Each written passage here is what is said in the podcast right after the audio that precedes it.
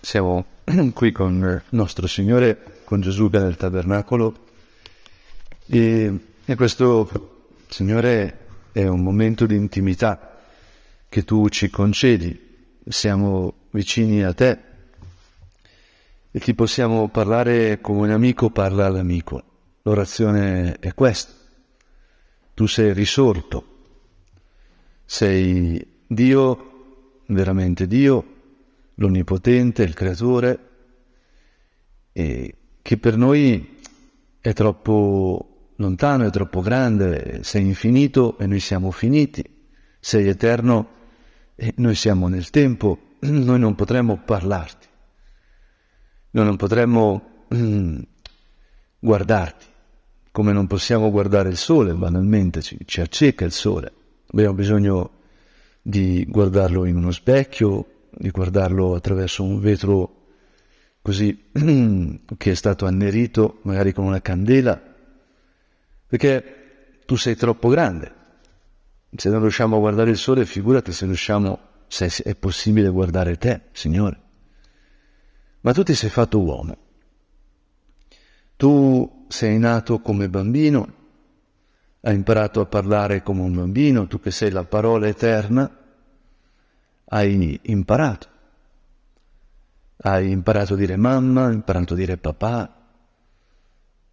E addirittura tu che sei Dio hai imparato ad adorare Dio come uomo. E, e tutto questo potremmo dire perché noi potessimo parlarti. Hai sofferto, sei entrato nei nostri dolori, sei morto sei entrato nell'abbandono, sei entrato nella sconfitta.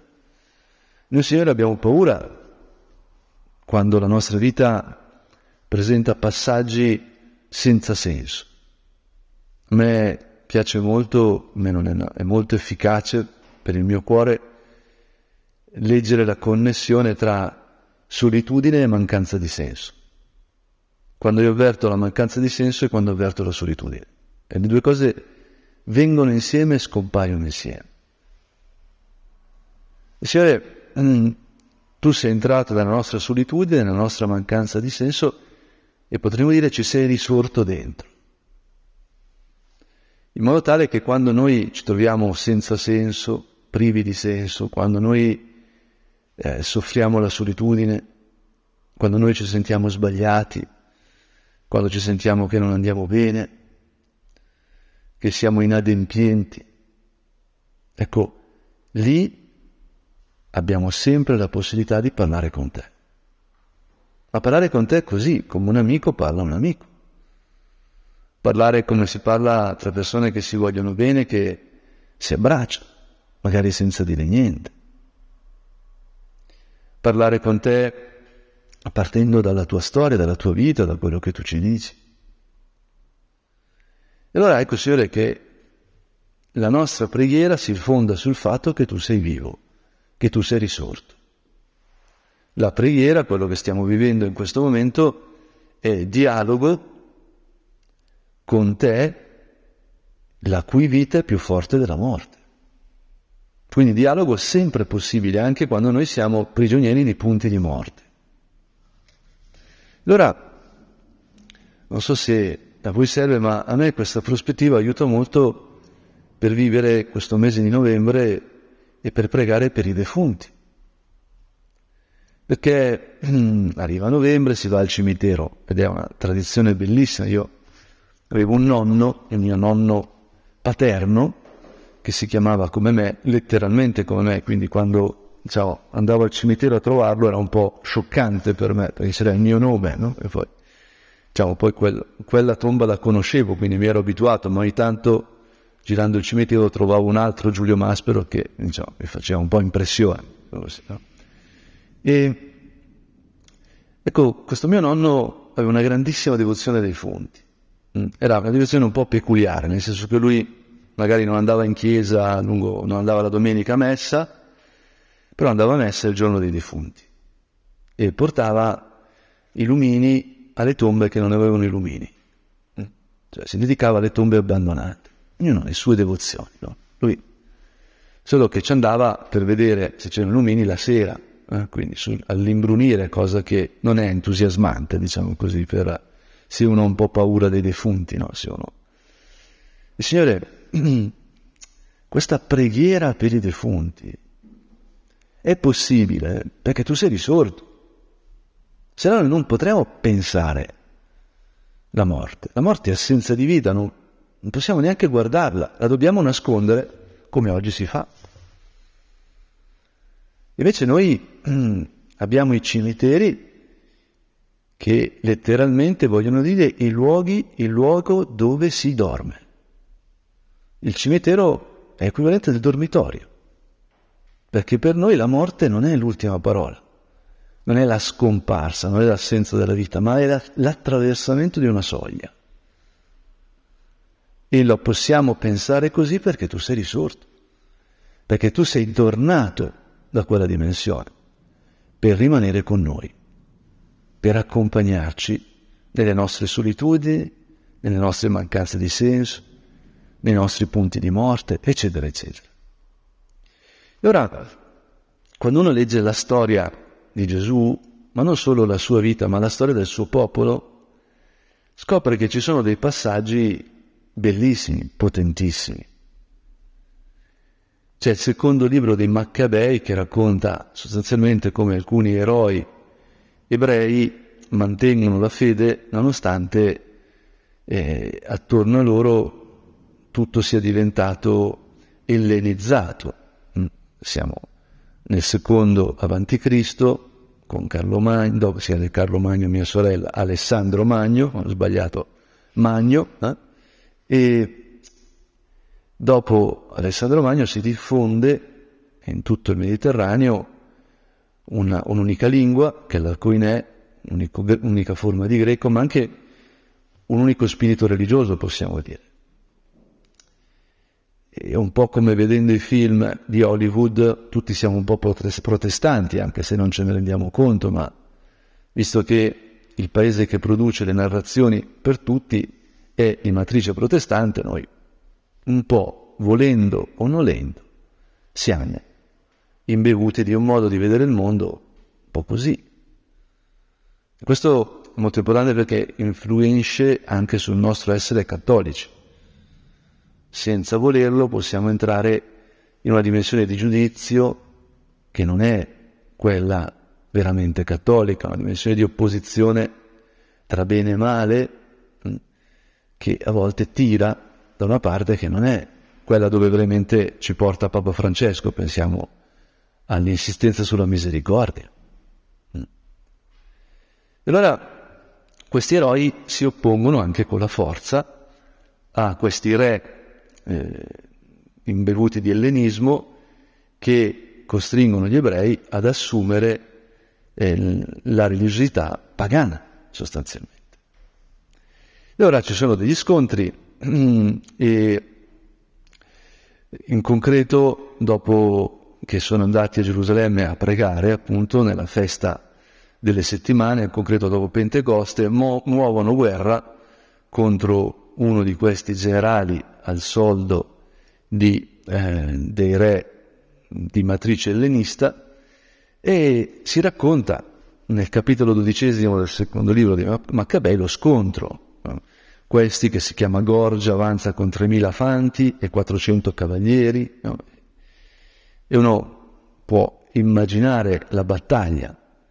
Si schierarono in combattimento, cadde però un piccolo numero di giudei e c'è un eroe che riesce a, a fare una sortita, eh, sconfigge questo generale nemico mm, e gli uomini eh, si stancano, giustamente. Allora Giuda, che è il condottiero ebreo, supplica il Signore che, eh, e gli dice con la preghiera mostrati nostro alleato mm? e guidaci nella battaglia.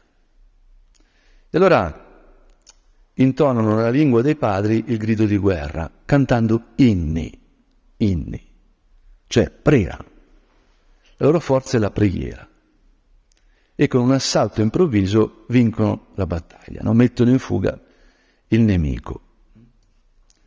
La narrazione è molto semplice, fa capire, è come un chiaroscuro, è come una un abbozzo, diciamo uno schizzo, ti fa capire che c'era una disparità di forze, che eh, la preghiera sostanzialmente ciò che eh, attira la forza di Dio in questo scontro. Ma non è questo il cuore del messaggio. Il cuore del messaggio è quello che segue, perché il giorno dopo, quando ormai era diventato necessario, gli uomini di Giuda andarono a raccogliere i cadaveri dei caduti per deporli con i loro parenti nei sepolcri dei loro padri. Sono caduti pochi ebrei, molti nemici, e hanno a raccogliere i loro morti mm, per seppellirli. Anche questo è molto potente quando si trovano appunto tracce di ominizzazione, cioè di esseri che non sono più scimmie perché sono già diventati uomini, si riconoscono perché seppelliscono i loro simili. Gli animali non seppelliscono i loro simili. Mm. Quando fai una passeggiata in un bosco, io che sono di origine silvestre, diciamo così, quando nella mia terra longobarda eh, camminavo nei boschi e incrociavo, diciamo, passavo vicino dove era, c'era una carcassa, eh, un animale morto, lo capivi subito, perché l'odore è tremendo. Gli animali non seppelliscono i morti, gli uomini seppelliscono i morti. E questo è, è potente, è un dato fondamentale. Adesso è strano, adesso gli uomini magari cremano i loro morti e li trasformano in diamanti. Eh? Non so, ci sono dei servizi eh, funebri veramente originali, tanto che anche il Vaticano è intervenuto e ha detto, cremazione sì, però diciamo, trasformare il nonno in ciondolo non è proprio, diciamo, una cosa che rende onore pienamente al nonno, no? cioè una cosa. Comunque adesso lasciamo stare queste osservazioni, ma la cosa che ci dice questo testo invece è che quando mm, vanno a raccogliere i, i pochi caduti ebrei, ecco che trovarono che sotto la tunica di ciascun morto c'erano dei piccoli oggetti sacri agli idoli, che la legge proibisce eh, di portare. Mm? Qui non si tratta di avere il cornino, il cornetto che magari uno ha in macchina, eccetera, eccetera. Qui avevano proprio del, delle figure di divinità. Mm? E, e allora a tutti fu chiaro perché erano morti. Erano morti perché non, non erano entrati nella preghiera non potevano entrare nella preghiera di Giuda degli altri perché avevano fatto dei patti con chi non è Dio. E anche qui uno dice, vabbè, questo è molto semplice, come se uno non si comporta bene e Dio, zac, lo fulmina. No, ovviamente non è così, anche perché se no cioè, avremo dei grossi problemi oggi, no? Come, perché non è che il mondo segue la legge di Dio, basta aprire il telegiornale, guerra da una parte, guerra dall'altra, no? Dio è nostro Padre, vuole che viviamo, ma come quando uno si allontana dalla luce ed è al buio, quando si allontana dal calore e prova freddo, così chi si allontana dalla vita prova la morte. Ora il messaggio di questo testo è proprio che la preghiera ci fa vivere. Gli idoli ci fanno morire. Anche se in apparenza chi segue gli idoli può stare, può sembrare stare meglio, ma se poi scavi scavi, ti accorgi che gli idoli rendono schiavi. E però non è l'ultima parola. Anche qui se andiamo avanti capiscono perché eh, erano accaduti e quindi benedicono Dio, giusto giudice che rende palesi le cose occulte, e cosa fanno? E si misero a pregare, si misero a pregare, supplicando che il peccato commesso fosse pienamente perdonato. Ecco, Signore, qui c'è un punto bellissimo. La preghiera di chi è vivo per chi è morto. Poi la fede ci insegna che appunto chi è in purgatorio, chi è già passato da questa vita all'altra, può pregare per noi, che siamo vivi. Questi legami di preghiera continuano, la preghiera è più forte della morte. Signore, aiutaci a stare in questo mistero della preghiera. Dostoevsky, nei Fratelli Karamazov, racconta la storia della cipollina, che è una delle cose più belle, una delle pagine più belle che ho letto in vita mia. Una vecchietta avara che nella sua vita è sempre attaccata ai soldi, non aveva fatto nulla di buono. Eh? Muore e va all'inferno. Mm? È un po' drammatico. I russi amano le tinte forti.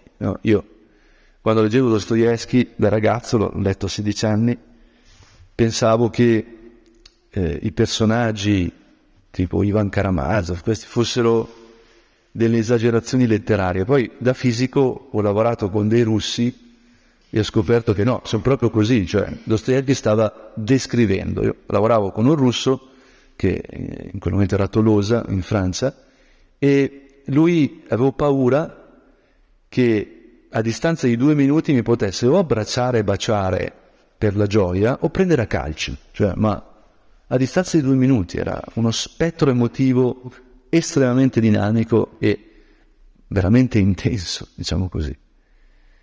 E ora i, i, toni di questa narrazione giustamente sono, sono forti.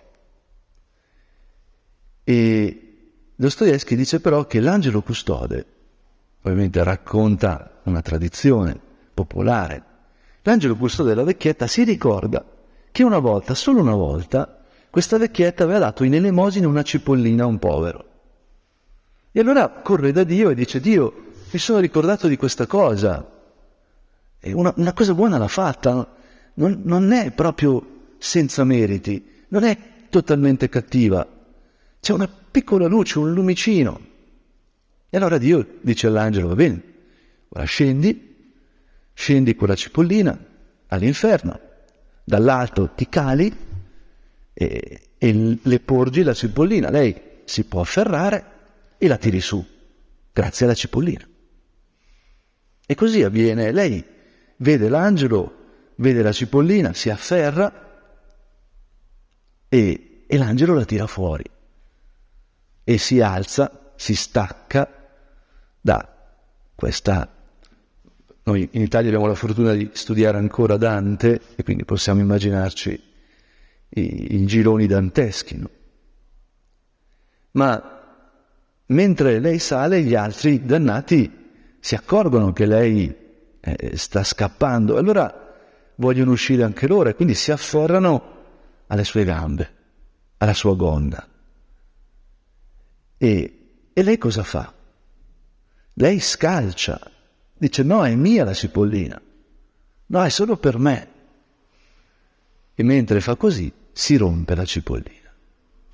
È tristissimo, tristi, è le pagine più tristi da, proprio da depressione cronica, no? Novembre, una cosa. Però la, l'altro lato del racconto è che un atto d'amore, per quanto piccolo, ha potere sull'inferno.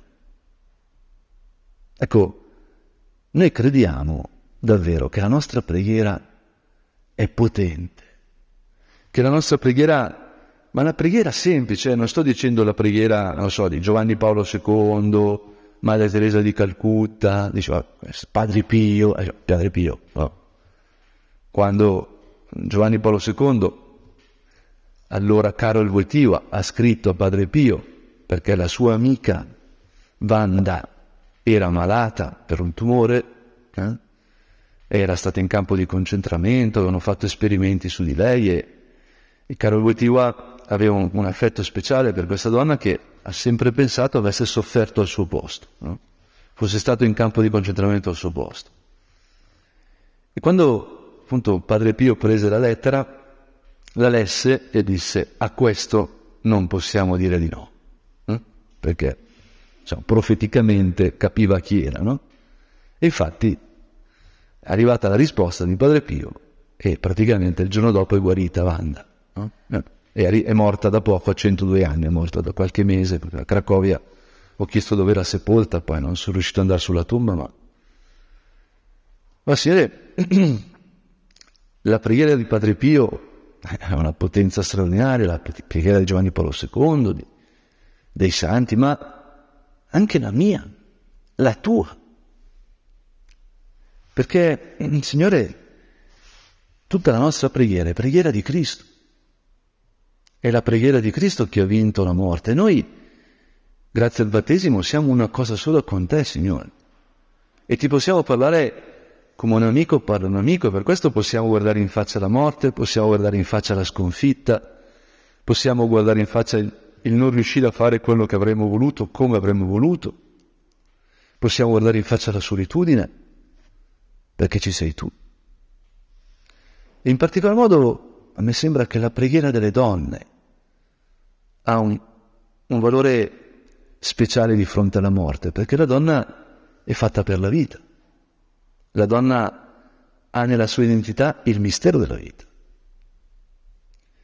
E quindi se l'uomo in qualche modo è fatto anche un po' per la morte, è fatto per andare in guerra, per andare a caccia, anche a volte sento dire ma perché le donne non possono diventare prete? No? Una cosa assurda, siamo uguali, è verissimo che siamo uguali, ci mancherebbe.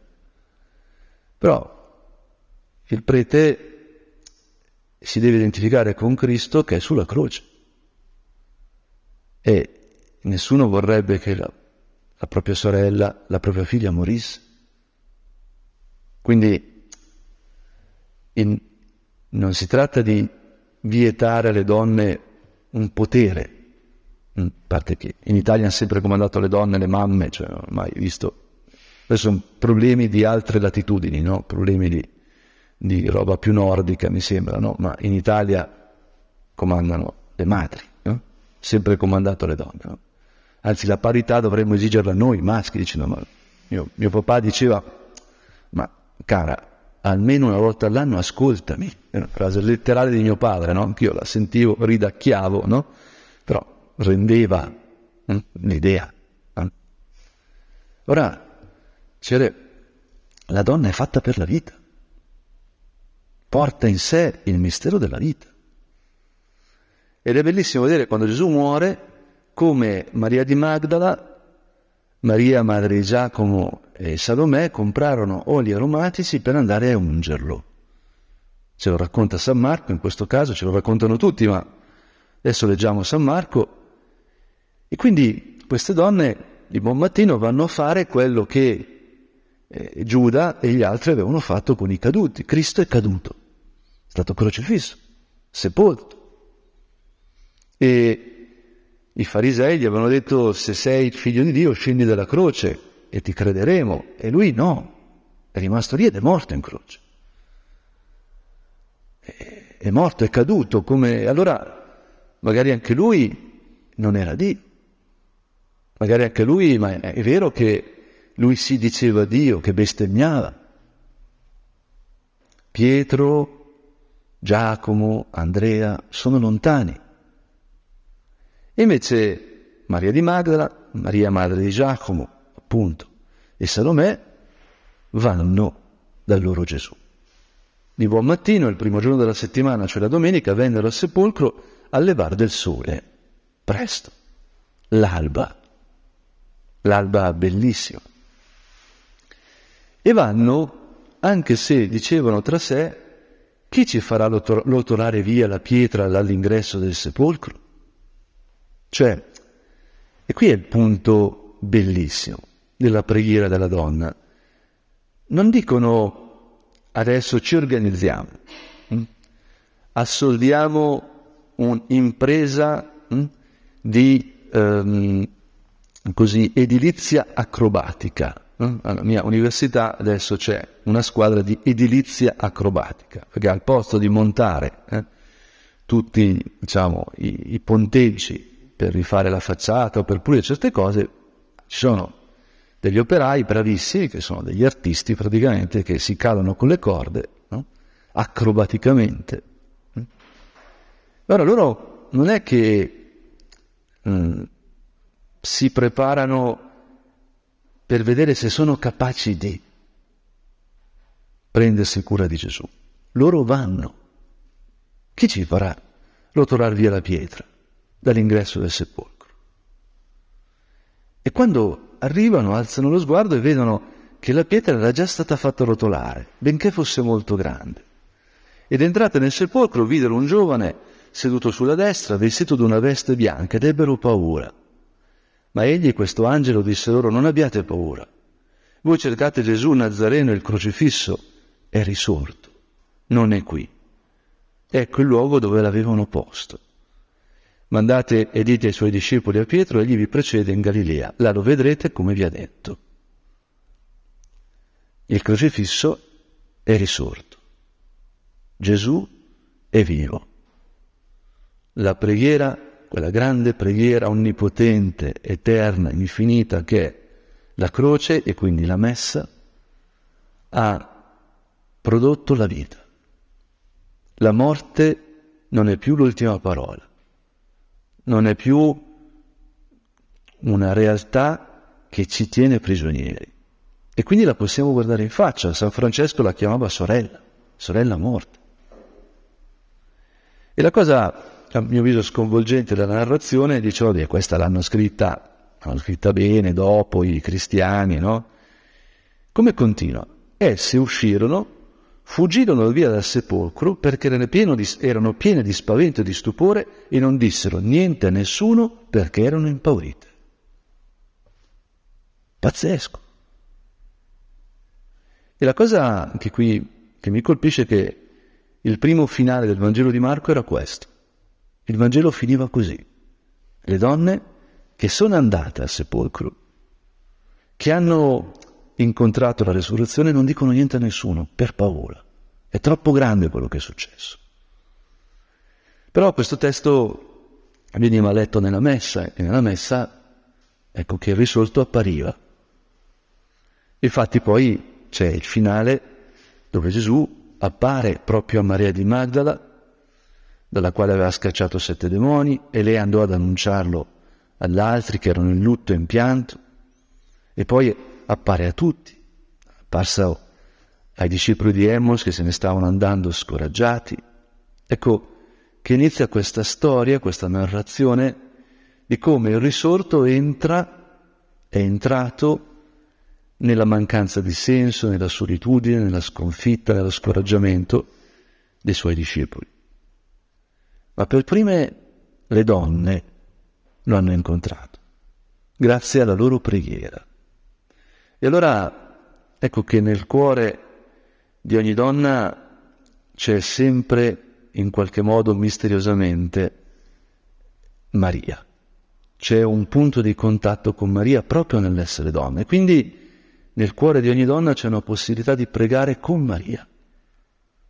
Di pregare in questo modo che tocca il risorto, che tocca la vita e in qualche modo genera vita. Chiediamo proprio a nostra madre di ricordarci dei, dei defunti della nostra famiglia, delle persone che abbiamo conosciuto in questo mese, scoprendo che la nostra preghiera è più forte della morte, perché la sua preghiera, la preghiera di Maria, è stata più forte della morte. Lei che ha offerto Gesù, poi lo ha abbracciato, risorto.